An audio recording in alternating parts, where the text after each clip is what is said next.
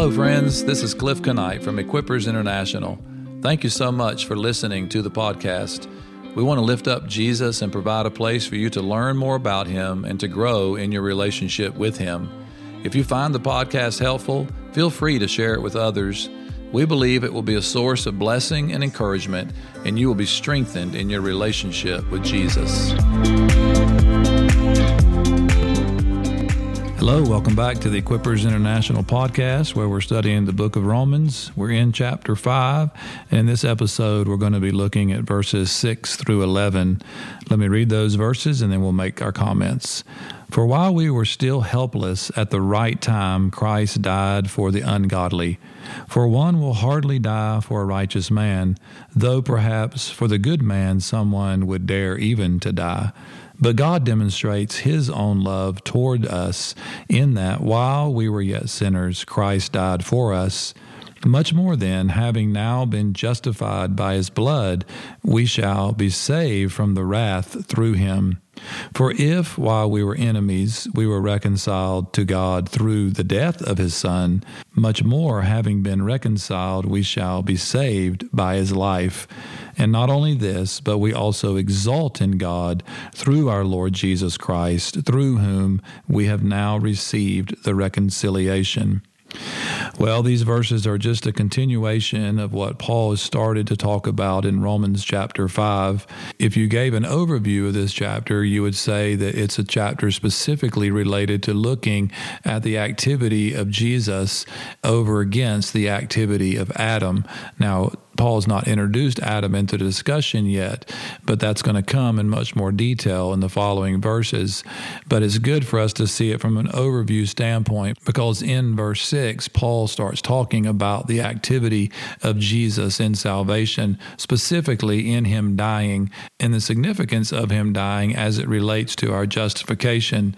Now, I would say that these verses have what I would call some practical reasoning and some comparisons. So let's lift those out and take a look at what they mean. He says here that it's at the right time that Christ died for the ungodly. This is just a general statement, I believe, to Paul recognizing God's perfect timing in bringing salvation to humanity in and through his son, Jesus Christ. This was an awareness that Paul obviously picked up through a revelation. He says the same thing in Galatians chapter 4 when he talks about how in the fullness of time God sent his son so it's no mistake that God did what he did through Jesus at the specific time in history that he did it. Now, we may not understand all of that in our abilities to understand it in the natural, but let it suffice to say that Paul's telling us that God did it at the right times. So we can take good comfort in that. But what I want to recognize is this comparison in verses 7 and 8. He says there, and I think it's just a very natural illustration, he's saying that, you know, people don't normally die for other people. If they did, they probably wouldn't waste their time dying for a bad person. Paul says hardly somebody would die for a righteous person or for a good person they might die. Now is paul making some type of judgment call on who's worth dying for or not? No i don't believe that's what he's doing because if you read verse 8 here he comes with the comparison with the but. God demonstrates his love toward us in that while we were yet sinners christ did die for us. So what is he saying? He's saying that yes maybe somebody might die for a righteous person but God does the unthinkable and sends Jesus, and he dies for the sinner. He dies for the person that does not deserve anyone dying for them. And I believe Paul is just highlighting and stressing again the beauty of God's grace, the gift that he gives us in salvation through the death of Jesus, so that, remember, God can be right. He can be righteous in all his dealings, and no one can point a finger at him and bring bring him under accusation. He actually does the good thing. He does the noble thing. He does the thing that demonstrates love, and that's the highest thing that God can do. It shows his righteousness, it shows his goodness. And so, this is what Paul's stressing that even though we were yet sinners, God loves us, and he demonstrates that by Jesus dying for us. And then he says in verse 9, much more more, having now been justified by his blood.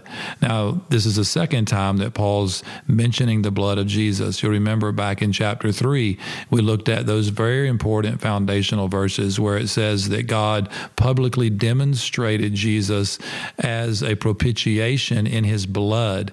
So that was the shedding of the blood that was very necessary because there had to be a sacrifice based on everything that God had designed. There had to be a price. There had to be something that would fulfill the requirement necessary to make atonement for sin. And we know that it's through the shedding of the blood that the atonement comes. And we looked at this in great detail in our study of the book of Hebrews that we did just previous to this study we're doing on the book of Romans. So you can go back and you can listen to those episodes and get a lot more insight into what the writer of Hebrews explains to us about the blood of Jesus. It's a beautiful truth and one that's very foundational in our understanding of justification. But then he goes on to say, as well, how much more shall we be saved from wrath through him? Now, before I make a comment on that, I just want to go ahead and read verse 10 because I think it's important. Again, Paul's making some comparisons here, so we kind of have to follow his argument first as a whole before we start getting into a lot of the details. So in verse 10, he says, For if while we were yet enemies, he's just reiterating what he's already said, we were reconciled to God through the death of his Son, that is, through the shedding of his blood, how much more, having been reconciled, we shall be saved by his life. Now, a couple of things. Paul introduces this idea of reconciliation for the first and only time in the book of Romans. He mentions it more in 2 Corinthians chapter 5, where he talks specifically about the reconciling of the world through Christ. But here he just introduces this idea of reconciliation. Simply means that the relationship has been set right. There has been a reconciling of all the wrong. But it's interesting, note what he says. So when God set the relationship right by reconciling us, we've already seen in detail that He declares us righteous through our faith.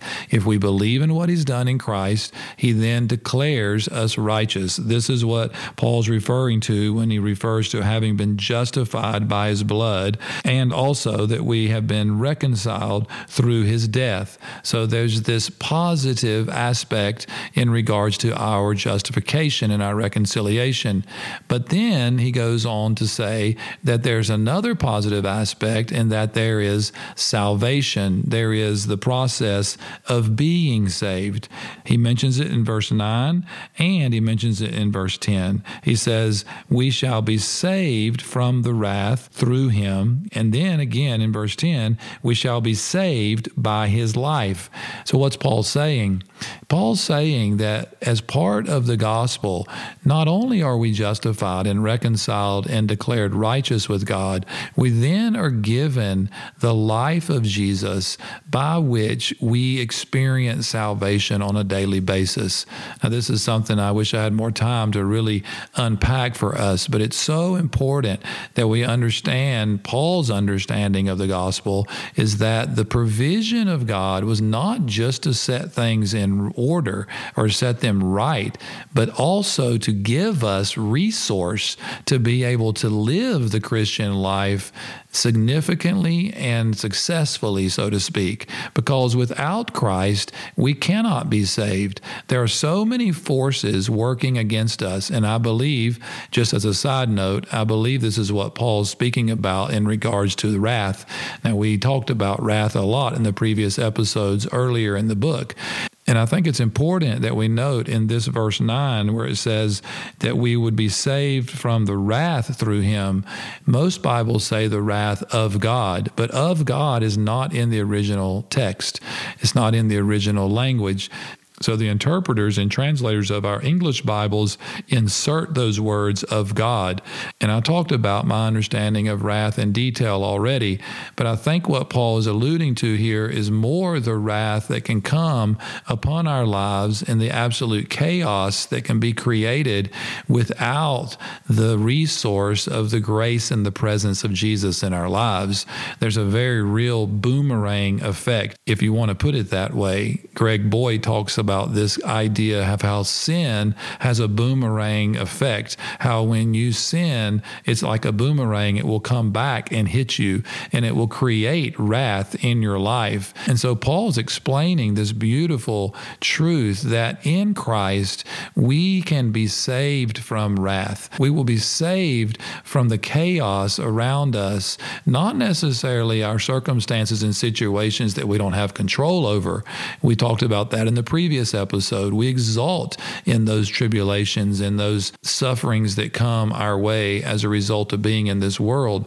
But there's this very real sense in which Paul is saying we experience being saved on a daily basis from the things that are coming against us, like the power of sin and like the devil, our enemy.